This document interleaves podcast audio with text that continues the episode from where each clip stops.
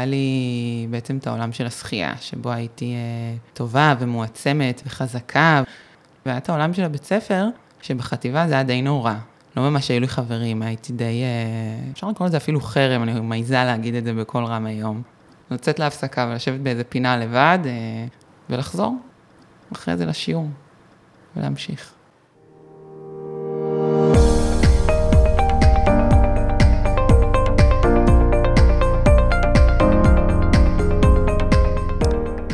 חברות וחברים, וברוכות הבאות לפרק חדש של הפודקאסט לנצח את התחרות. התוכנית שבאה לעורר את השיח על האתגרים שמלווים את עולם הספורט התחרותי והעולם התחרותי. לדבר על כל אותם הדברים שאנחנו קצת פחות מדברות עליהם, וכמובן לתת לכם ולכן כלים וכיווני מחשבה שיאפשרו להתמודד עם אותם האתגרים. אני המלכה שלכן, ירדן שר, בעברי ספורטאית תחרותית ואלופת הארץ בשחייה, וכיום יוצרת תוכן, מאמנת רגשית ומנטלית, ובעיקר חוקרת את ההשפעות של החיים בעולם תחרותי על אספקטים שונים בחיינו. וככל שאני חוקרת יותר, אני נחשפת לעוד ועוד דברים שפגשו אותי לאורך חיי, שפשוט לא ידעתי לקשר בינם לבין ספורט ותחרותיות, וברגע שהקישור הזה נעשה, זה עזר לי לנשום, לקבל אותם, לאהוב אותם ואת עצמי, ולשפר את הבריאות והאושר שלי, וכל מה שאני רוצה זה לחלוק את זה איתכם ואיתכן, ואני אעשה את זה בעזרת האנשים הנפלאים שאני אארח כאן בכל שבוע. והיום אני מתרגשת לארח את מונה מירון, בעברה גם אלופת ישראל וגם שיאנית ישראל במשחי החזה. ייצגה את ישראל באליפויות בארץ ובחו"ל, והיום היא מנהלת חוויית משתמש בארגון מעוז, מלמדת שחייה, וכמו שהיא מגדירה את עצמה, ספורטאית בנשמה. וזה פרק שנוגע בהרבה עולמות והרבה סוגיות, אבל הוא בעיקר מדבר על אהבה אמיתית וחיבור אמיתי למים, ובכלל חיבור לדברים האלה שאנחנו באמת אוהבות, ועל הדרך שבה אפשר לשמור על המקום הנכון הזה, והמעצים והאמיתי שאת מרגישה בו הכי חזקה, ובכל זה להצליח לא ללכת לאיבוד בתחרות שלפעמים סוחבת אותנו ולא תמיד מתאימה לכולנו. אז יצאה ככה הקדמה קצת ארוכה, אבל אה, היי מונה. היי ירדן. מה שלומך? מעולה, מתרגשת, איזה כיף. נכון, באמת כיף. הצחיק אותי באמת שהקשבת לשאר הפרקים ואמרת לי שהבנת שאף פעם לא אהבת את התחרותיות ולא אהבת את התחרות. אהבת את המים ואת השחייה, אז אה, למרות שהיה לך את היכולת והכישרון, לא, לא באמת היה לך את הרצון להגשים את כל החלומות האלה שיש לספורטאים, ו, וגם אם היה לך, אז לא ידעת בדיוק איך להביא אותם לידי ביטוי. אז זה מאוד מעניין, ואיזה כיף שיש לנו ככה אפשרות לשוחח ולהבין לעומק את התחושות האלה. ובואי נחזור לרגע שבו התאהבת בשחייה, אם את יכולה ככה לשים על זה את האצבע. אז uh, היתרון בשחייה זה בתכלס כל ילד הולך ללמוד לשחות. אז גם אני כמו כל ילד בגיל 6 הלכתי ללמוד לשחות, ובהתחלה די שנאתי את זה, לא הייתי מוכנה להכניס בכלל את הראש למים, אני פחדתי מהתחושה של המים על הפנים, ואני בעצם למדתי לשחות עם הראש בחוץ, שכיום זה נראה לי הזיה, אבל ממש הייתי שוחה אה, כמה חודשים עם הראש בחוץ, עד שאימא שלי העבירה אותי למדריך אחר, שעשה לי שיעורים פרטיים, ובגלל שאהבתי אותו מאוד, הסכמתי להכניס את הראש למים, ומאז אה, הפכתי להיות דגיגה. אה, נורא מהר פשוט הייתי מאוד טובה, התחלתי ללמוד חזה, בסוף גם הייתי שחיינית חזה, אבל זה בעצם התחיל ממש מגיל 6, שלמדתי לשחות חזה. וככה זה התחיל, התאהבתי גם במים, גם בתחושה, ובזה שהייתי ממש טובה. כלומר, מגיל 6 קראו כזה לאימא שלך, היא דגיגה במים. ממש, ממש כל הזמן המדריכים היו פונים לאימא שלי, טוב, היא ממש טובה, ובואו נלך לחוג של פעם בשבוע, אחרי זה זה עולה לפעמיים, לשלוש, ומההתחלה זה היה מאוד ברור שאני מאוד כישרונית, במיוחד בחזה, זה היה נורא בולט. אז אה, אהבת את המים, או שאהבת את זה שהיית טובה? אה, אני חושבת שזה מיקס. גם אהבתי את המים, אה, גם אהבתי את הילדים שהיו איתי, זה היה כיף. וגם אהבתי להיות טובה. זו תחושה כיפית שאתה נמצא עם עוד ילדים בקבוצה ואתה תמיד ראשון, זה נורא קל לך. מה זה אומר שאהבת להיות טובה? זה... אני ממש זוכרת את התחושה של לעלות על הפודיום באיזה, לא יודעת, התחרות הראשונה שלי הייתה באיזה גיל שבע. אה, אז אתה רואה את כל הילדים האלה, וכולם מתרגשים ומתלהבים מסביבך, ואתה מבין שוואי, אתה, יש איזה משהו מיוחד שאתה עושה, והוא גם די קל לך. זו תחושה מאוד מעצימה. אז אתה מתאהב גם בתחושה וגם בדבר, זה תמיד קצת מעורבב ביחד, אבל ובעצם זה מצחיק, כי את צחית חזה, זה נשמע שאת צחית רק חזה. כלומר, אף פעם לא ניסו אפילו לבדוק אם גם האופציות האחרות אולי תופסות. פחות עבדו איתי על אה, שאר הדברים, כי הייתי נורא מהר, נורא טובה, גם בגילאים שלי, בחזה. ואז נורא התמקדו בכישרון הזה, אני רק בגיל מאוחר יותר אה, קלטתי שאני אף פעם לא למדתי למשל גב כמו שצריך, הייתי הכי גרועה בזה, אבל לא ידעתי את הטכניקה עד הסוף. כן, כי הלכו איתך על מה שאת טובה. כן, מה שאני טובה בו. וגם אהבת את זה. נכון. ואמרת כבר בגיל 6-7, אז בגילאים האלה אני מניחה שזה לא, לא אינטנסיבי. מתי זה נהיה קצת יותר, תופס נפח קצת יותר גדול? אז אני חושבת שאיפשהו לסוף היסודי זה מתחיל לתפוס ככה יותר נפח, פתאום אה, מתחילים להתקרב לאליפויות ישראל של הגילאים, זה גיל 11, ופתאום אתה שוחה ממש כל יום, ויש לך מחנה אימונים בחו"ל כבר בכיתה ו' לשבועיים, אז איפשהו בסוף היסודי זה התחיל להיות אה, הדבר המרכזי בחיים שלי. זה נשמע הרבה עצמאות. לצאת. המון, המון. זו תחושה מדהימה, גם אתה עושה משהו שאף ילד אחר לא עושה, בגיל 11 אתה טס לבד לשבועיים עם הקבוצה שלך בלי ההורים, זה מטורף, זו חוויית עצמאות מטורפת.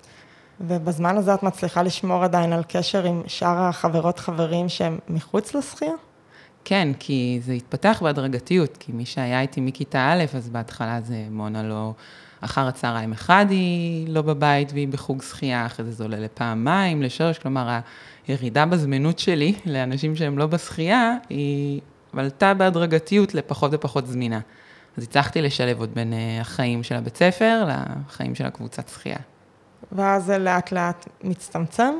גם בקטע טוב, כי את ממשיכה להיות טובה, נכון? כן. גם בגילאים האלה. כן, אני בעצם תמיד הייתי בין השלישייה הראשונה בגילאים שלי, אמ, ואני נורא נהנית מזה, וזה עולה ועולה. אה, באיזשהו שלב עברתי עיר, אז עברתי בית ספר בחטיבה, ובעצם הגעתי למקום עם אה, ילדים חדשים שלא לא הכירו אותי לפני, הם קיבלו כעובדה נתונה את הילדה הזאת שהיא פשוט כל היום מה שהיא עושה זה שוחה והיא לא, לא זמינה לשום דבר אחר. וזה היה שינוי מאוד מאוד משמעותי בתחושה שלי אל מול החיים שהם לא במים והחיים שהם כן במים. כלומר, הגעת למה זה החטיבה? חטיבה. לחטיבה כן. חדשה, וככה הצגת את עצמך, או ככה הציגו אותך, או לא היה צריך להציג את זה בכלל? לא הצגתי את עצמי, פשוט אה, אני זוכרת שממש בהתחלה עוד היו מציעים לי לבוא ביום שישי למפגש של חברים, ואני לא יכולה, כי אני הולכת לישון, כי יש לי תחרות. או לצאת אחר הצהריים, להסתובב, ואני לא יכולה, אני ישנה אחר, אחר הצהריים ואז יש לי אימון. באיזשהו שלב גם מפסיקים לנסות. אה, כן. אז יש לך שני עולמות מאוד נפרדים. מאוד. היה לי בעצם את העולם של השחייה, שבו הייתי אה, טובה ומועצמת ו... וחזקה ועם המון חברים מגילאים שונים, והיה את העולם של הבית ספר, שבחטיבה זה היה די נורא, ממש אה, בכיתה ח' כבר אה, לא ממש היו לי חברים, הייתי די, אה, אפשר לקרוא לזה אפילו חרם, אני מעיזה להגיד את זה בקול רם היום. וזה היה מאוד קשה. מילה קשה. כן, מילה קשה. חוויה זה... קשה. חוויה מאוד קשה, והיום אני יודעת שהמון ילדים עוברים בגילאים האלה. כל מיני מורכבויות חברתיות, אבל בזמנו הרגשתי שאני היחידה בעולם ש... שסובלת אה, חברתית בבית ספר, וממש בבית ספר הייתי לבד, בין השיעורים בהפסקות, ואז אחר הצהריים בבריכה ובאימונים אה, הייתי מונה אחרת, ממש. מה זה אומר היית לבד? מה, היית יושבת לבד בהפסקות? כן, הייתי ממש, אה, בעיקר בכיתה ח', ממש יש לי המון זיכרונות מלצאת להפסקה ולשבת באיזה פינה לבד, ולחזור אחרי זה לשיעור ולהמשיך את הלימודים. זה, נשמע, זה באמת נשמע קשה, אז ניסית לשנות את זה, לדבר עם מישהו, שפשוט אמרת, אני אחכה עכשיו עד אחר הצהריים, ואז אני אהיה המונה השנייה. לא דיברתי על זה כל כך, ההורים שלי ידעו מזה כמובן, הם ראו והרגישו, אבל uh, לא דיברתי על זה, נראה לי אולי זה, אתה קצת מתבייש בזה בגיל הזה, או אני לפחות קצת התביישתי. וחיכיתי כל הזמן לאימון אחר הצהריים, לאנשים האחרים בחיים שלי, לחברים מהקבוצה, למקום שבו אני טובה, ושאני מונה מועצמת וחזקה ו... חברתית עם המון חברים. אז את חושבת שאם אני נגיד צריך לעשות, אה, לצייר איזשהו קשר בין הדברים, אז אם הוא בכלל קיים לדעתך? כלומר, אם זה משהו שמזין את עצמו? וואי, יש איזו קורלציה מובהקת. אני ממש רואה איך בכיתה ח', שהכי סבלתי בבית ספר, זה השנה שממש פרצתי בשחייה. פתאום הפכתי להיות מכל פעם ראשון או שני או שלישי לכל הזמן ראשונה בגילאים שלי. הייתה לי פריצה מאוד גדולה. ואני חושבת שזה מתקשר לזה, כי זה היה המפלט שלי. זה היה ממש... אה, יש את המונה שאני פחות מחבבת בשעות היום בבית ספר, ויש את המונה האדירה, העוצמתית, המצליחה, אחר הצהריים. אז זה היה ממש המפלט, וזה גרם לי לקשר שלי עם השחייה להיות עוד יותר הדוק. וגם בשחייה, מניחה בכל ספורט, כשאתה טוב, אתה, אתה גם יותר מצליח חברתית. נכון, אז, אז בקבוצה הייתי מאוד אה, אהובה, ומה שזה גרם לי בבית ספר, זה גרם לי מאוד להתמקד בלימודים. כלומר, אין, הבית ספר זה לא עולם חברתי שממלא אותי, אז מה שיש שם זה ללמוד. אז הייתי גם נורא מהר מצטיינת בבית ספר. מאז זה היה פשוט קו מקביל אה, של הצטיינות. ובאמת, בתוך העולם הזה את גם צריכה איפשהו להכיל את החרם הזה, ש... שאני לא יודעת, תגידי לי, זה, זה משפיע גם, גם על השחייה? נראה לי כל uh, חרם חברתי הוא משפיע עליך בכל אספקט בחיים, גם בחיים הבוגרים. היו לי, בהמשך החיים שלי דיברתי עם עוד כל מיני אנשים מעולמות שונים שעברו כל מיני uh, קשיים חברתיים בתור uh, ילדים, נערים, וזה משפיע על הכל, על הבחירה שלך עם איזה אנשים להתחבר בהמשך. Uh, אני אעז ולומר אולי אפילו בני זוג, זה ממש משפיע על כל אספקט. ו... אני מניחה שגם בשחייה זה השפיע עליי, במיוחד שהתחלתי לעבור להיות גם בנבחרת, לא של האגודה שלי, בנבחרת ישראל, אז זה היה פתאום עולם חדש, עוד לא מכירים אותי, שאני צריכה לבנות מההתחלה קשרים חברתיים שוב פעם, וזה מאוד הפחיד אותי. ראית את זה כמזל שיש לך את השחייה? שיש לך את המקום הזה שבו את יודעת שאת מנהיגה ואת מובילה ואת חזקה? חד משמעית, זה היה... אני לא יודעת להגיד אפילו מי הייתי בלי זה. אני ממש חושבת שזה זה הציל אותי, אני, קשה, קשה לי לומר בדיעבד, אבל לא יודעת, אולי הייתי נשארת איזה אדם מופנם וחסר ביטחון אם לא היה לי את המקום הזה שגם שומר עליי אה, ונותן לי להרגיש חזקה ועוצמתית ועם תחושת מסוגלות מאוד גדולה. אז... אה, עכשיו אני יודעת שאצלי זה היה קשור של אה, בשחייה, כל הדברים שעוזרים לנו, שזה להיות יותר שרירית ולהיות עם כתפיים יותר רחבות. אצלך גם הגובה, אצלי לצערי לא. אה, שזה דברים שפתאום בשחייה נורא עזרו לי, וכשבאתי לבית ספר זה נורא התביישתי בהם. אז איפה נכנס פה גם העולם הזה של הדימוי גוף, השאלות של מבנה גוף, ספורטאית, לא ספורטאית, מכירים אותך כספורטאית? זה טוב, וואו. כל הנושא נראה לי, כל ספורטאית, אה, לא משנה איזה, איזה ענף היא תזדהה עם התחושות המורכבות של לגדול מ, מילדה לנערה ולהבין מה זה להיות אישה, לבין להיות ספורטאית במקביל, במיוחד פעם. אה, ומבחינתי המשוואה של להיות ספורטאית סלש שחיינית ובמקביל להיות אישה, זה דברים שהם לא יכולים לחיות בקורלציה ביחד. הכתפיים הגדולות, שתמיד שנאתי עם אה, מוכרות בחנויות, היו אומרות לי, וואי, את שחיינית? בדיעבד הם אמרו את זה בגאווה וקינה, אני שמעתי את זה כעלבון עד עמקי נשמתי, כי אני מטר שמונים, אני עם כתפיים רחבות, אני לא יכולה להסתיר את הנוכחות שלי. מצד שני, בבריכה זה היתרון הכי גדול שלי. אני האתלטית הגבוהה עם הכתפיים הרחבות, עם הכישרון לשחייה, זה רק ביחד מביא עוד יותר הישגים. איך מסנכרנים בין התחושות האלה? זה לא הסתנכרן, אה, רק כשאני מאוחר יותר, אני חושבת שזה תהליך, זה תהליך אה, שלקח לי שנים פשוט אה, להשלים ולאהוב את זה ולהבין שהעוצמה הפיזית היא מביאה לי גם עוצמה רגשית שגורמת לי להרגיש טוב עם עצמי, אבל בגיל הבגרות זה היה מאוד קשה. בתיכון זה התחיל ככה להסתנכרן, שני הקווים האלה של, של ספורטאית ו... ולא ספורטאית ביחד. מה זאת אומרת? כי עברתי תיכון למקום אחר, ושם היה לי פתאום אה, הזדמנות אה, קצת להתחיל מההתחלה, אז היו לי אה, חברים חדשים, והיו לי עוד יותר הצלחות בשחייה, אני בעצם, אז התחלתי לשבור שיאים ישראלים, ולהיות בעצם גם לא רק אלופה בגילאים שלי, אלא אלופה לבוגרים. ופתאום... שזה מטורף. למי שלא מבין פה, לשבור שיא ישראלי, זה אומר שהיא סחטה הכי מהר מישראלית שסחטה אי פעם את המשחה הזה, בארץ ובחו"ל. אה, נכון. באיזה גיל זה היה? גיל 16. ב... שזה מטורף. כן. אז, אה, אז ככה שברתי שלושה שיאים בשנה אחת, זה היה פתאום נורא בום, אה, בהלם. הייתי, הייתי נורא מופתעת מזה, ופתאום זה גרם לזה שגם כל הבית ספר ידע מזה, שיש לנו פה ציינית ישראל בבית ספר, ופתאום העולם של השחייה חדר לי גם לעולם של הבית ספר. וזה התחיל לחבר את זה ביחד ולגרום לי לחוש גם בגאווה מחוץ לבריכה. מעניין. וכמו שאת אומרת, בגיל 16 שברת שלושה שיאים ישראלים. זה היה צפוי? לא, זה היה ממש הפתעה, אני ממש זוכרת את השיא הראשון ששברתי. בכלל, זה כל כך לא היה צפוי שאני נגעתי בקיר, אני אפילו לא הסתובבתי אחורה להסתכל על התוצאה שלי. רק כשיצאתי מהמים, קפצו עליי חברות מהקבוצה, וכזה, וואו, מונה, ואני לא, לא כך מבינה, ואז אני שומעת את הכרוז אומר, במסלול 4 נשבר שיא ישראלי על ידי מונה מירון, והייתי בהלם. זה היה עד כדי כך לא צפוי, מבחינתי. וכמה זה כיף. זה מדהים, זו תחושה מדהימה, וקודם כל, פתאום, לא רק שהקבוצה שלך יודעת מי אתה ושאתה טוב, פתאום עוד, עוד אנשים במרחב של הבריכה מסתכלים עליך, ואתה הולך ככה, אני ממש זוכרת את ההליכה מהמקפצות חזרה לצד השני, איפה שהקבוצה שלי ישבה, וכולם מסתכלים עליי, וכל הכבוד, כל הכבוד, הייתי באופוריה מטורפת לנערה בת 16, זה היה מדהים. וזה עדיין היה בלי מאמץ? כן, זה היה עדיין בלי מאמץ. זה היה, זה היה איזשהו חלון זמן שבו כל הזמן ניצחתי, והייתי בפער ממי שהייתה שנייה. אז לא, לא היה לי איזה מאבק להגיע אה, להיות ראשונה, זה ממש בא לי בקלות. אז באמת, ככה את שוברת פתאום שלושה שיאים. את מרגישה גם לחץ שמגיע עם זה? המון, וגם זה היה פתאום בבת אחת. כי פתאום מזמנים אותי לאימונים עם נבחרת ישראל, ששנייה לפני זה לא, לא הייתי, ופתאום כותבים עליך איזה כתבה בעיתון שם ובכזה, ופתאום יש איזשהו באז סביבך, שמצד אחד זה מאוד מאוד מרגש, אבל זה קצת, אה, אתה נסחף לאיזשהו לופ, ש...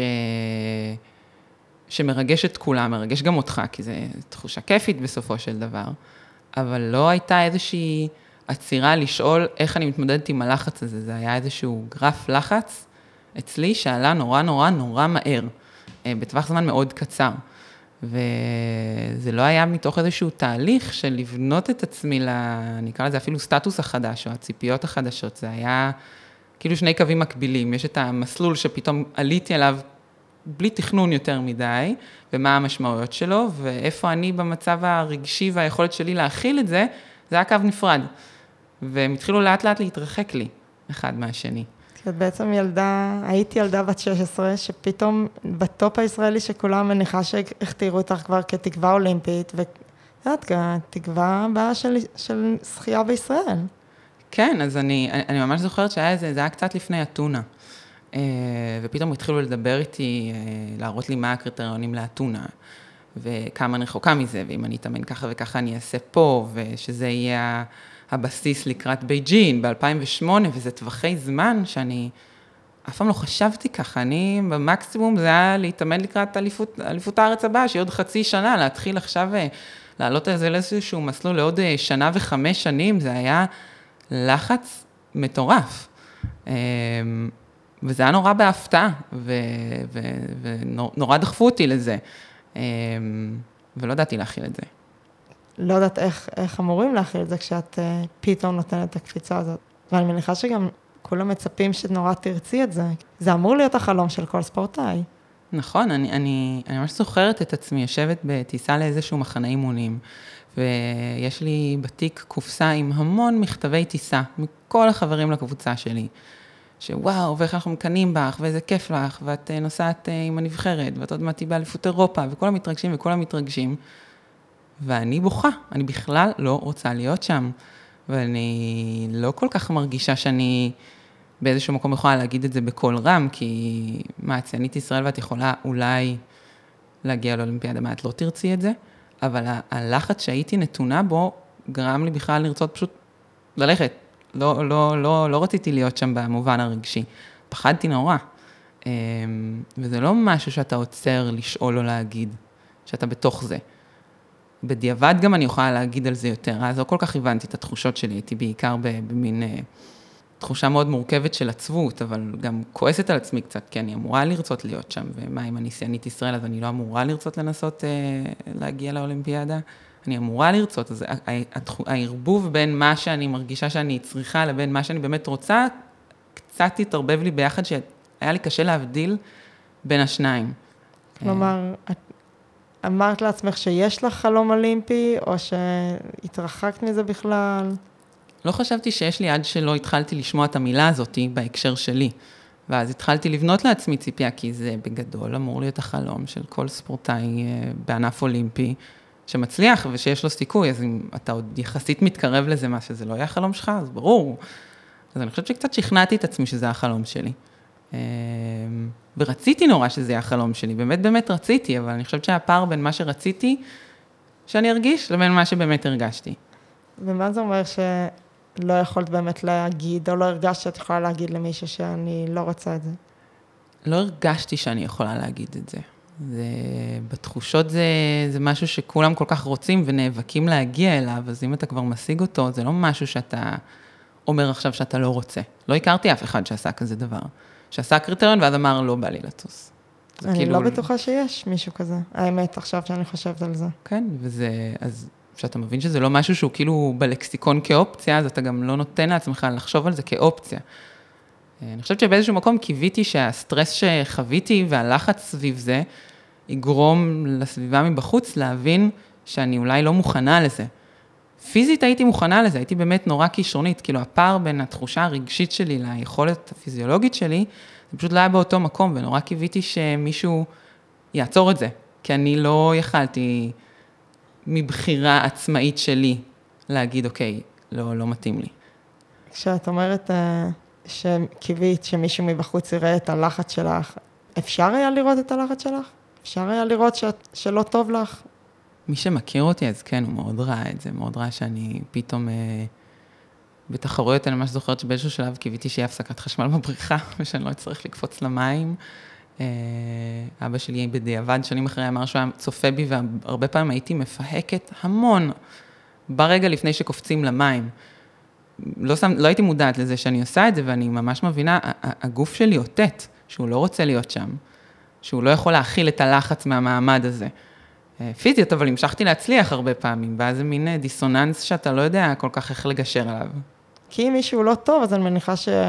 אני לא יודעת, שאולי יוצרים לשאול אותו, אתה רוצה להמשיך, או שהוא נותן לעצמו את המקום הזה. אני רוצה בכלל להמשיך, אני לא מצליח. אבל שכל כך הצלחת. ושזה גם היה לי קל, כאילו השילוב של להצליח ושזה יהיה לך קל, אז למה שלא לא... תרצה לא להמשיך בזה? וגם לעצמך, אני מניחה שלא נתת לעצמך בטח. את המקום לעצור ולשאול. נכון. למה שאני לא ארצה להמשיך בזה. ובתוך כל הבלי לחץ הזה, שפיזית את יכולה, ונפשית קשה להכיל את זה, בטח בלי הכנה, אז פתאום את מתוודעת גם לעולם הזה של תחרות איכשהו. נכון, וממש באותו שלב פתאום אה, צצו להם עוד אה, בנות אה, מוכשרות וטובות, שאני ממש זוכרת את הרגע שבו סיימתי את אחד המקצים ופתאום הגעתי שנייה. הייתי בהלם.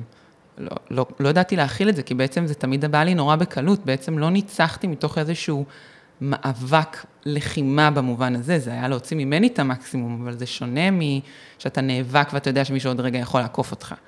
ופתאום זה התפוצץ לי בפנים, בדיוק באותו טיימינג, ואז הבנתי שיש איזשהו אה, אקסטרה תבלין, שאני אקרא לו כזה מין איזה killer instinct, ש... שלא היה לי. התחרותיות הטהורה הזאת, שאתה נגד מישהו ואתה לא אוהב אותו כמו מתחרה שלך, כל הדבר הזה, לא, לא היה חלק ממני, זה לא חלק מה-DNA שלי, של מי שאני, וברגע שהייתי חייבת להתמודד עם הדבר הזה, זה עוד יותר שיתק אותי. וזה עוד יותר הקשה עליי אה, רגשית, שגם ככה היה לי קשה מכל הסיטואציה. כלומר, עד גיל 17, איכשהו הצלחת להיות לא כל כך מודעת לתחרותיות הזאת, כמו שאת אומרת, של ה killer instinct, ש... שיש איזה שהם יחסים מורכבים בינך לבין המתחרות שלך. כן, אני, אני, לא, לא, אני לא הבנתי, אני תמיד הייתי נורא נחמדה לכל המתחרות שלי, אבל אה, אולי כי הייתי תמיד, רוב הזמן ראשונה, אז, אז, אז היה קל גם להיות נחמדה ונחמדים אליך בחזרה, ופתאום ה, הרגע הזה שלפני התחרות, מי שאתה עוד רגע מתחרה איתו, הוא לא מדבר אליך, או הוא לא אומר לך מה נשמע, או כל האיבה הזאת כביכול בין המתחרים, אני לא הבנתי אותה. כי, כי בגילאים היותר צעירים שכן היו לי מתחרות, היינו חברות מאוד מאוד טובות. ואז אחרי זה שהייתי בפריצה שלי, לא כל כך אה, היה מתחרות שהיו יחד איתי בגילאים שלי, אז, אז לא הייתי צריכה לעשות את זה. אז פתאום בגיל 17, בלי שום הכנה מוקדמת, את מתחילה גם להתחרות. את כן. מגלה את עולם התחרותיות. כן. שהוא לא רק הלחץ שמטילים עלייך ושאת שמה על עצמך כדי להגיע לאיזשהו קריטריון חיצוני, את גם צריכה להתחרות עם עוד בנות בבריכה. ממש. ואיך זה הלך לך אז? לא הלך לי טוב, זה רק גרם לי, אז התחלתי להיות במגמת ירידה. אני מאוד מאמינה בחיבור של, של מה שאתה מרגיש לגוף. במקביל היה לי פתאום אחת הנשיקה, והיה לי דלקת בברך, וזה לא נראה לי במקרה. כי אני די חושבת שזה לא סתם הגיע באותו זמן. אז בעצם מנסיקה למעלה נורא מהירה, היה צלילה גם נורא מהירה של פתאום לא להיות ראשונה ולהיות שנייה ולהיות שלישית ולהיות אפילו פעם אחת רביעית ודלקת פה ומחלה שם ופתאום הגוף בוגד בך. וזה היה נורא מורכב, כי זה היה שתי חוויות מאוד קשות, בטווח זמן מאוד קצר ונורא מהר. איך מכילים את זה? או איך את מרגישה בטלטלה הזאת? על הפנים. אמ, לא כל כך ידעתי להכיל את זה. אמ, הדבר היחיד שקצת עזר לי, שהיה קצת מנחם, זה כל מי שלא קשור לעולם השחייה, שלא מבין את הניואנסים האלה, מה זה עשיתי שנייה מעל השיא שלי? מה, רק שנייה? זה היה בזה משהו נחמד פתאום, שחברים שלא מבינים בספורט, הם, מבחינתם זה מדהים, הגעת שני, שלישי באליפות ישראל, וואו. מבחינתי זה הדבר הנורא בעולם שקרה, אבל uh, הפער הזה קצת הקליל לי את זה. אבל uh, התחלתי פתאום לא כל לא ליהנות בכלל, אבל המשכתי. כלומר, אם עד עכשיו, עוד כילדה אמרת שאת אהבת שחייה גם בתור מי שאת היית שם, כי זה נורא העצים אותך, וגם את השחייה עצמה וגם כי היית טובה, אז פתאום אה, העצמה האישית קצת נעלמת, ואת גם פחות טובה. אז הרגשת ממש שאת פחות אוהבת כבר לשחות? ממש, וזה, וזה חור ענק למלא, כי אם כל מה שאתה יודע זה לשחות, זה מה שבנה לך את מי שאתה ואת ה, את הביטחון שלך עם עצמך, ופתאום אתה מבחינתך מאוד גרוע, אז אה, מה אני בלי זה? לא, לא, לא ידעתי מה זה מונה שהיא לא שחיינית. זה, זה, זה היה כל מאודי. אמ, ורצית? רצית את ה killer instinct הזה? אני מאוד ניסיתי לגרום לעצמי בדרכים חיצוניות, שיהיה לי את זה. הייתי אה, מנסה לשנות את הדיבור שלי, או... מה זה אומר? כאילו לנסות להיות יותר קשוחה בדיבור, אוקיי, אני גם אדבר בקול רם ליד המתחרות שלי עם מישהי אחרת על אימונים שעשיתי כדי שהם ילחצו, או לנסות לדבר על תוצאה מאוד טובה שעשיתי בשביל שהם ילחצו לפני. אבל זה לא היה אני, ניסיתי אפילו אה, לשמוע לפני התחרות את הפלייליסט שמייקל פלפס היה שומע לפני כל שיא שהוא עשה אז באתונה, כי פרסמו שם את המוזיקה כדי שיכניס אותי לאיזה מין... אה, היפרוונטילציה כזאת של, אה, בוא נקפוץ, אה, נתפוצץ על כולם, אבל זה היה חיצוני וזה פשוט לא היה מי שאני באמת, בפנים. ועם כל זה עדיין היה לך הצלחות? כן, היה לי פתאום, בתוך הדבר הזה היה פתאום עוד תחרות שפתאום עוד פעם עשיתי שיא. שיא ישראלי. כן, וזה היה נורא מוזר ומפתיע, והיה פער מאוד, כאילו הרגשתי שה... לא היה לי שליטה מלאה על היכולות הפיזיות שלי. לפעמים הייתי שוחה ממש טוב, לפעמים הייתי שוחה ממש לא טוב, אבל המצב המנטלי שהייתי בו השפיע כל כך על איך אני מוציאה מעצמי את היכולות הפיזיולוגיות, אבל הרגשתי שזה לא בשליטתי, כאילו אני לא שולטת ב, אמ, במנטליות שלי כלפי הדבר הזה. כלומר, מבחינת כישרון ויכולת פיזית, אז זה היה ברור לך, אני לא יודעת אם זה היה ברור לך, בעצם זה היה ברור מבחוץ, אבל שיש לך את היכולת להגיע לדברים שרוצים ממך. כן, מאוד. כאילו היה לי ברור שיש לי את כל הנתונים להיות שחיינית ברמה הגבוהה ביותר. אבל זו שאלה גם האם אתה מנטלית יכול, ושם היה לי פער. והרגשת שאין, שאין לך את זה? הרגשתי שיש לי את זה עד גבול מסוים, ובשביל לעבור מהגבול הזה עוד יותר למעלה, צריך עוד איזשהו משהו שאותו אין לי. כלומר, את לא, לא מחזיקה את הכישרון שלך מנטלית? כן, אפשר לומר, כן. כעסת על עצמך על זה? מאוד, כי, כי אם אתה מרגיש שיש לך את המסוגלות הזאת, אבל אתה כאילו לא מצליח להוציא אותה עד הסוף החוצה, אתה מרגיש שכאילו לא היה לי את המניו לאיך להפעיל את עצמי כמו שצריך. אז אה, זו תחושה מורכבת. כל הזמן הרגשתי שזה פוקסים, שאני שוחה טוב זה פוקס. שאני שוחה לא טוב, זה, זה כנראה המצב היותר אה, רגיל שלי, ושפתאום היה לי פיקים. היה גם מנעד מאוד גדול בתוצאות שלי בין תחרויות שונות.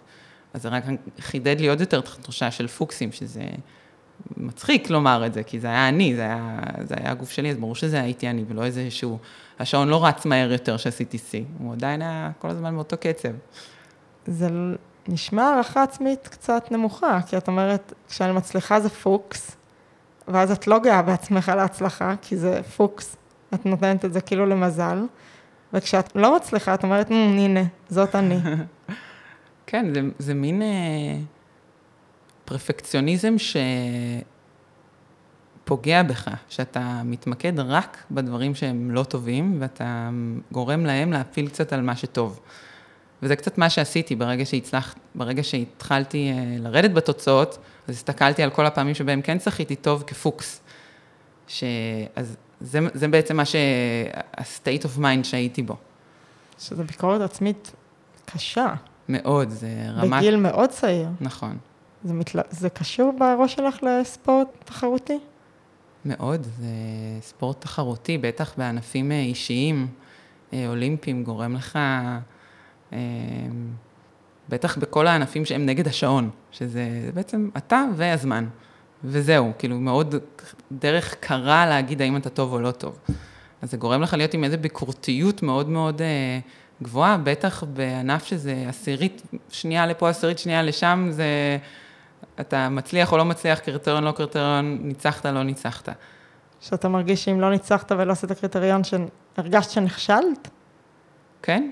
כי אתה שנים מתאמן וזה כל החיים שלך, אז אם אתה מכוון למשהו ולא השגת אותו, אז יש לך איזושהי תחושת אה, כישלון עם עצמך. והכישלון הזה, הרגשת שהוא גם, אכזבת גם אחרים? אה, אני חייבת להודות שלא הרגשתי שאכזבתי אחרים, בגלל ש... אני באמת ניסיתי עוד המון המון זמן, כלומר הייתי בתוך המצב הזה שבו אני לא טובה, יש לי מחלה וכזאתי, ואז דלקת כזאת, ואני ממשיכה לנסות עוד איזה שלוש שנים. אז כשכבר רציתי לפרוש, לא היה מישהו שלא הבין למה. כי ניסיתי וניסיתי, קצת אה, כזה ראש בקיר, שאתה לא יודע מתי לעצור ואתה ממשיך ואתה ממשיך ואתה ממשיך ואתה ממשיך, עד שכאילו באמת כבר כולם אומרים לך די, תעצור, תעשה הפסקה, תעשה משהו. אז הגעתי ממש למצב כזה. כלומר, גם כשהיה לך לא טוב, זה, זה המשכת באימונים מאוד אינטנסיביים. כן, כל הזמן. סוג של מזוכיזם. אתה כאילו ממשיך וממשיך וממשיך, עד שאתה סוחט ממש את הטיפה האחרונה, עד שאתה כבר לא יכול יותר. כאילו, די, לא, לא הייתי מסוגלת יותר לראות מים. פתאום פרשתי מתוך בתוך איזשהו אימון, שפשוט באמת באמצע האימון עצרתי, עמדתי על הקיר, בהיתי במים, אמרתי, די, לא, לא יכולה, יוצאת. והמאמן שלי הבין, הוא חיבק, כאילו, חיבק אותי, זה לא היה מפתיע. כי מה החזיק אותך כל הזמן הזה של ה... כמו שאת אומרת, המזוכיזם הזה? לממש את הכישרון. כל הזמן קיוויתי, כי ידעתי כל הזמן שאני, שאני מסוגלת, ועוד אמרתי, אני עוד צעירה, אני רק בת 18, רק בת 19, ואני עוד יכולה להגיע לשם. כל פעם ניסיתי עוד ועוד ועוד ועוד ועוד. כלומר, חשבת כל פעם זה משהו קטן שחסר לי? כן. אה, וחשבת, אה, לא יודעת, אמרת אז למישהו שאני יודעת שיש לי את זה פיזית, אבל אין לי את זה מנטלית? אני רוצה שיהיה לי את זה מנטלית? כן, הייתי אומרת את זה, גם היו, גם קיבלתי פידבק מאחרים של כאילו, תהיי יותר ביץ', היו אומרים, mm. כאילו, תהיי יותר, כאילו, יותר קשוחה. כי היית נחמדה מדי. כן, הייתי נחמדה, נורא. שזה דבר טוב כיום, אני אומרת, אולי מזל שלא, שאין לי את ה killer instinct הזה, אבל, אבל אז מאוד רציתי שיהיה לי. לא קיבלת את עצמך לגמרי. לא. ובמקום הזה שמאוד הצלחת, ואז אה, את יודעת שיש לך הרבה מסוגלות, ופתאום זה לא עובד, אז לא יודעת, מה שם יכול אה, לרכך את ה... כמו שאת אומרת, הפרפקציוניזם הזה, או הביקורתיות הזאת, אם בכלל לדעתך, היה יכול לגרום לך טיפה פחות אה, לכעוס על עצמך, או לנסות להיות מישהי שאת לא, או אפילו לעצור רגע ולהגיד, אם זה לא החלום שלי, אז זה בסדר שאין לי את ה killer instinct הזה. אני חושבת שדווקא במצבים, מצבים שמישהו, או כמו שאני הייתי, נורא מהר עלה לאיזושהי הצלחה מאוד גדולה, דווקא אז רגע לנסות לעצור ורגע לבדוק, אוקיי, שנייה, לפני שאתה נכנס לנתיב הזה של עכשיו אה, טירוף עוד יותר גבוה, בוא רגע נבדוק אם אה, זה מה שאתה רוצה. זה, זה מונה, זה מה שאת רוצה? אולי, אולי אל תצוסי עוד לאליפות אירופה, אולי תמשיכי רגע פה בחממה שאת מרגישה ביותר בטוחה ותעשי את זה יותר מתון. לא יודעת אם אפשר לעשות את זה, כיום נראה לי, וואי, אם הייתי עושה את זה, יש מצב שהייתי ממשיכה עוד שנים לשחות. ואולי היית מצליחה יותר, או שזה כן? היה פוגע? אני הרבה פעמים שואלת את עצמי אם, אה, אם דברים היו אחרת, והייתי אה, לא נוסעת אז למחנה אימונים שלא רציתי לנסוע. זה היה חודש שלם, חודש שלם להיות במקום שאתה לא רוצה להיות בו, זה, זה קשה, זו חוויה קשה. ועוד כל מיני רגעים כאלה, אולי הייתי מצליחה להתרגל למצב החדש, הציפיות החדשות, בצורה יותר בריאה עבורי. כלומר, איך שעשית את השיאים, והיית בקבוצה שלך, ישר העבירו אותך מה לנבחרת? פתאום התחלתי להתאמן איתם, פה יומיים אימון, פה כמה ימים מחנה אימונים, פה יש מחנה גובה של חודש. תטוסי. כן, מבלי העצירה הזאת. כן. זה נראה לך אפשרי? אז לא נראה לי זה היה אפשרי. היום אני מקווה שכן, כי היום יש יותר דיבור על, ה, על המורכבות של ספורטאים עם, ה, עם הלחץ. אז אני מקווה שהיום, אה, כן, יש, שלא יפספסו כל מיני אה, כישרונות בגלל אה, שהם לא עומדים בדיוק באיזשהו, אין להם את ה killer instinct הזה עד הסוף, או אין להם את היכולת והרצון המטורף. זה לא אומר שלא היה לי את הרצון, אני פשוט הייתי צריכה את זה ביותר הדרגתיות, לא, ב, לא ב peak המטורף הזה פתאום. זה נשמע מאוד הגיוני. אז... שאחרי זה עוד המשכת ונתת הכל, כמו שאת אומרת, עד שכבר לא יכולת. אמ, מה זה אומר שחשבת על זה ושיצא לך עוד לחשוב על זה? איך בכלל זה עובד, המקום הזה של אה, אתה כל החיים משהו אחד, ואז את פורשת ועוברת, מנסה למצוא את עצמך מחדש, ויש לך עוד מחשבות על אולי זה היה יכול להיות אחרת. אני פשוט הייתי ממשיכה לצפות בתחרות בטלוויזיה, ומסתכלת על התוצאות, ואומרת, אה, וואו, זה רק חצי שנייה מהשיא שלי. אולי אם הייתי זוכה עוד, אני הייתי יכולה להיות. כל פעם הייתי מדמיינת את עצמי ב- ב- ומשווה את עצמי למי שהיה קרוב אליי, למתחרות שלי ולאן הם המשיכו, ו- ובודקת. אה, לאט לאט זה השתחרר לי, כי בעצם אה, יצאתי למסע להכיר את מי זו מונה שהיא לא שחיינית. זה היה מסע מרגש וארוך וכיפי, והוא באמת... זה נשמע קלישה, אבל זה אמיתי, כי כשאתה יום-יום עושה שעות את אותו דבר, זה כל כך חלק מהזהות שלך, שאתה בבת אחת גודם את זה, אתה צריך להכיר תחביבים חדשים, אנשים חדשים, פתאום לטייל בעולם, שזה לא בגלל תחרות או מחנה אימונים, יש, יש דבר כזה, לטוס לחו"ל סתם לטייל וליהנות. איך, איך ומתי זה משתחרר, איך עושים את זה בדרך, כמו שאת אומרת, שהיא כיפית? אני חושבת שנורא הייתי מודעת לזה שזה יכול להיות טראומה מאוד קשה. אני חושבת שהיו אז כתבות על כל מיני ספורטאים אחרים שפרשו, וזו הייתה חוויה קיצונית מאוד לא טובה, שאני מאוד במודע, אמרתי, אני נכנסת עכשיו למסע הדרגתי, ואני לא שופטת את עצמי, עד שאני אמצא את הדברים החדשים שעושים לי טוב, התמקדתי בכל הדברים שלא היה לי, שהייתי שחקנית, שעכשיו אני יכולה לעשות. אני יכולה ללכת ביום שישי לים. אני יכולה לא לישון שנץ. יכולה ללכת לישון בשתיים בלילה ולקום מחר בשש, ולא להיות על שעות שינה, וזה סבבה. אז מאוד מאוד התמקדתי בכל הדברים שבעצם לא היה לי, בשביל לראות את העולם הנוסף שיש שם. וגם את הפרפקציוניזם הזה, או כמו שאמרת, המזוכיזם הזה, גם את זה הצלחת לשחרר? הצלחתי uh, לנתב את זה למקום טוב, אז אני לא מלכת עצמי כבר, אם משהו לא הולך לי טוב, אבל היכולת uh, לשים לב לכל פרט קטן, ולהיות פרפקציוניסט שהכל יסתדר, ולהצליח לראות כמה צעדים קדימה, איפה משהו יכול לא לעבוד טוב, אז אני עושה עד היום, אה, משתמשת בזה בעבודה שלי, בזה שאני מפיקת אירועים ומצליחה תמיד אה, לראות ככה את כל חלקי הפאזל ומה עובד טוב, מה לא עובד טוב, בשביל שזה יהיה תמונה שלמה טובה. אז אה, למדתי לנתב את זה למקומות שעושים טוב. זה, האמת שזה מעניין, אז אני אשאל שני דברים. אחד, איך מגיעים למקום הזה שאת כבר אומרת, לא יכולה יותר, אני יוצאת? ושתיים, איך משם עדיין את שומרת על כזה קשר טוב עם מים?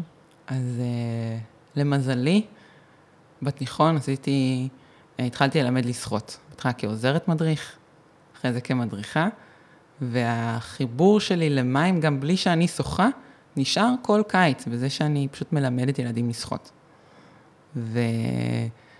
והחוויה הזאת של להיות עם הילדים הקטנים האלה, בדיוק כמו אותה מונה שאז לא אהבה לשחות, ואחרי זה כן אהבה לשחות, ובעצם התאהבה בדבר הזה, גרם לי לאט לאט בתהליך ארוך שנמשך עדיין עד היום, אני עדיין לא מסוגלת לשחות יותר מ... קילומטר גג, אז ההנאה בלראות את הילד הזה שהוא מתאהב במים, שהוא צף פעם ראשונה, שהוא מצליח פעם ראשונה, זה גורם לי לאהוב את זה מחדש ממקום אחר, ממקום רך יותר, מלמה אהבתי לשחות באמת, בלי התחרות. לא מעניין אותי לאמן או להיות עם הגילאים הגדולים יותר, גילאים שהם לומדים לשחות, שהם אה, בונים את, ה, את הקשר שלהם למים, שהם עוד אה, פלסטלינה רכה בכל המובנים, שזה משפיע עליהם חברתית, שזה יכול להעצים אותם, שזה יכול לחזק אותם גם מחוץ לבריכה. כדי שמה לסבר את האוזן למאזינות ולמאזינים, את גם אם זה יגרום לך אה, להיות בלי רגע של פנאי, נכון? את עדיין לא תוותרי על זה. חד משמעית, כי אני... זה ממלא אותי בצורה שאין לתאר להיות עם אה, ילדים, ובעיקר, בעיקר הילדים שאני הכי אוהבת, זה אלה שאני מבינה מי הם, או מההורים שלהם, שהם אה, נורא מופנמים, או ביישנים, או עם איזשהו קושי חברתי או אחר, שזה קורה להרבה ילדים ברגע שהם עולים לכיתה א', מתחילים בית ספר, יש שם איזושהי חוויה קצת טראומטית, פתאום לילד שיש לו משמעת, ואומרים לו מה לעשות וכולי. ואני, על להעצים אותם דרך המים ולייצר להם את התחושת מסוגלות הזאתי, שלהם כלפי עצמם, כלפי הנה משהו חדש שעד לפני רגע פחדתי לשים את הפנים במים והנה עכשיו אני שוחה, זה, זה תחושה מדהימה להיות חלק מהדבר הזה, ולראות את זה ולעזור להם לעשות את זה. ממקום רך, ממקום שמתאים את עצמו לילד, לא מאיזשהו תחרות, טוב, עוד עשרה שיעורים תלמד לשחות. אין דבר כזה. מה שהילד צריך, אולי ילמד עוד שנתיים לשחות, אולי תוך שני שיעורים, אולי כל הקיץ יצטרך ללמוד, כדי שהוא ייהנה מזה ויאהב את זה. אחרי זה הוא ירצה להמשיך לשחות או לעשות כל ספורט אחר, מדהים, אני מעודדת את זה, אם הוא רוצה. אז כן, אז זה נורא מתקשר גם לסיפור שלך, של אה, בהתחלה פחדת להכניס את הראש למים, ואז עם החרם או המצב היותר מורכב שהגעת אליו חברתית, שהשחייה נתנה לך מלא העצמה, ואז גם התחרות, שדווקא גזלה ממך את האהבה הזאת. לגמרי. אז את מרגישה שאת מצליחה לתת את זה עכשיו, כשאת גורמת לילדים באמת להתאהב במים? אני מאוד, אני מרגישה שאני, כל ילד שחוזר אליי קיץ הבא שהוא כבר למד לשחות, אבל עכשיו, וואי, הוא רוצה ללמוד גב, הוא רוצה ללמוד פרפר, סתם, בשבילו, הוא לא בחוג. גם אם הוא טוב בחזה, את כן, תלמדי אותו גב. כן, אני אלמד אותו גב ואני אלמד אותו פרפר, ואני אקפיד איתו שהוא ידע את הכל, בשביל שיהיה לו את הכלי הזה אצלו. כשאני רואה שהוא כבר לא רוצה ולא נהנה בשיעורים, אז די, לא צריך. אחרי שאתה יודע לשחות ואין איזה חשש שאתה תטבע במים, אז, אז זה באמת רק בשבילך ורק בשביל התחושות שלך. אז מה באמת את חושבת, אה, שחייה או ספורט אחר, ספורט בכלל נותן לנו, או מאוד נותן לילדים, אפילו לא נלך על מבוגרים, כאילו למה זה כל כך חשוב שם? אני חושבת שספורט וגורם לך לאיזושהי תחושת מסוגלות אה, שלך עם עצמך, שאחרי זה תעבור לביטחון העצמי שלך, לתחושת מסוגלות שלך עם כל דבר בחיים. להעצמה פנימית, עם מכשולים של דברים שלא הצלחת לעשות, ועכשיו אתה כן מצליח לעשות. וזה בונה ביטחון אה, ועוצמה לילדים, לכל מקום אחר בחיים שהם יהיו. אה, ולא משנה איזה ספורט זה. אישית אני חושבת שזה עוד יותר עוצמתי בספורט אישי. יש בזה משהו עוד יותר חזק. אבל זה מדהים, זה כל כך חשוב, כל כך אין לזה מספיק מודעות פה. מסכימה. ואיך אפשר אה, אז גם להצליח להביא את כל הדבר המדהים הזה, וגם אם יש אה, ילדה שהיא כמו מונה, שהיא נורא כישרונית, ופתאום עושה שלושה שיאים ישראלים, ונכנסת למשהו שהוא לאו דווקא שלה. אה, איך אפשר לחבר את זה? שמצד אחד גם לקבל את כל הדברים היפים האלה, אם אפשר בכלל, תגידי לאט, וגם ילד שהוא ממש טוב בספורט, לאפשר לו את המקום הזה להגיד גם, אני ממש טוב בזה, אבל אני לא רוצה את זה כרגע. זה מעצים אותי, ואחרת אני עוד, אני אעבור את הקצה אם אני אמשיך, וזה ייקח אותי למקום ההפוך. אז נראה לי זה נכון לילדים ולמבוגרים, שנוטים קצת לערבב בהרבה מקומות בחיים בין מה שהם אוהבים לבין מה שהם טובים בו. והנטייה לחשוב שכל מה שאתה טוב בו, אתה בהכרח אוהב אותו, זה משהו שקצת מתערבב לאנשים. ואני חושבת שצריך לעצור הרבה יותר ולשאול, בטח בגילאים קטנים, ובטח אה, אצל נערות ונערים שעוד אין להם בכלל את החשיבה הזאת של, רגע, אני רוצה את זה באמת, אז להיות הגורם החיצוני ששואל אותם ובודק איתם אם אתם אוהבים את זה גם, לא רק אתם טובים בזה. הרבה אנשים בהרבה מקומות בחיים ממשיכים בדברים שהם טובים בהם גם בלי לאהוב בהם את זה, וחושבים שזה בהכרח אה, ביחד. זה לא תמיד ביחד. זה מדהים כשזה כן, ואז אתה רואה מישהו שהוא נמצא בתשוקה מטורפת והוא טוב בזה, אבל הרבה פעמים זה לא. ואז, ואם זה לילדים, אז מה, ההורה, המאמן? שההורה ישאל את זה. זה, ילדים הם גם מאוד, uh, קל לראות עליהם. הם עוד, הם עוד לא עם, uh, לא מסתירים הרבה. אפשר לראות שילד לא אוהב משהו. נכון. אני רואה את זה, ילדים שאני מלמדת לשחות, אני רואה מתי הם כבר לא כיף להם והם שם כי ההורה מכריח אותם. אז, אז אני הגורם שהרבה פעמים אומר להורה, בוא נפסיק, הוא יודע לשחות, הוא ירצה, הוא יחזור שנה הבאה. ואז הרבה פעמים חוזרים גם שנה הבאה. אבל uh, לעצור כל הזמן ולבדוק. כלומר, שאת אמרת שמי שהכיר אותך יכול היה לדעת שלא רצית. אז אם מישהו היה עוצר שם, זה היה באמת uh, יכול uh, להוביל למקומות יותר טובים. כן, חד משמעית. איזה יופי. מסר אחרון שאת רוצה ככה להעביר למאזינים? נראה לי שני הדברים שאמרתי עכשיו, זה ככה המסר הכי גדול שאני לקחתי לעצמי לחיים, ואני מאחלת לאחרים לבדוק אם הם אוהבים את מה שהם טובים בו. אני מאחלת את זה לגמרי גם לעצמי. אה, ותודה רבה, מונה, באמת, את מדהימה, אני ממש שמחה שבאת. ותודה רבה גם אה, לכם ולכן, שהקדשתם זמן והקשבתם והאזנתם. בתקווה גם החכמתם, ואם אהבתם את מה ששמעתם, אם אתן חושבות שזה חשוב למישהו או למישהי שאתן מכירות, אה, אז תשתפו את הפרק הזה בכל דרך שנראית לכן, ברשתות חברתיות, בוואטסאפ, במיילים, להורים, לחברים. כדי שנתחיל לדבר על הדברים ולשחרר אותם, ונצליח גם לעצור לרגע ולחשוב האם מה שאנחנו טובים בו אנחנו באמת אוהבים, ואם כן אז מדהים, ואם לא אז בואו נראה מה אנחנו כן אוהבים ונגיע לשם. והמון אהבה, ואנחנו ניפגש בפרק הבא. להתראות. thank you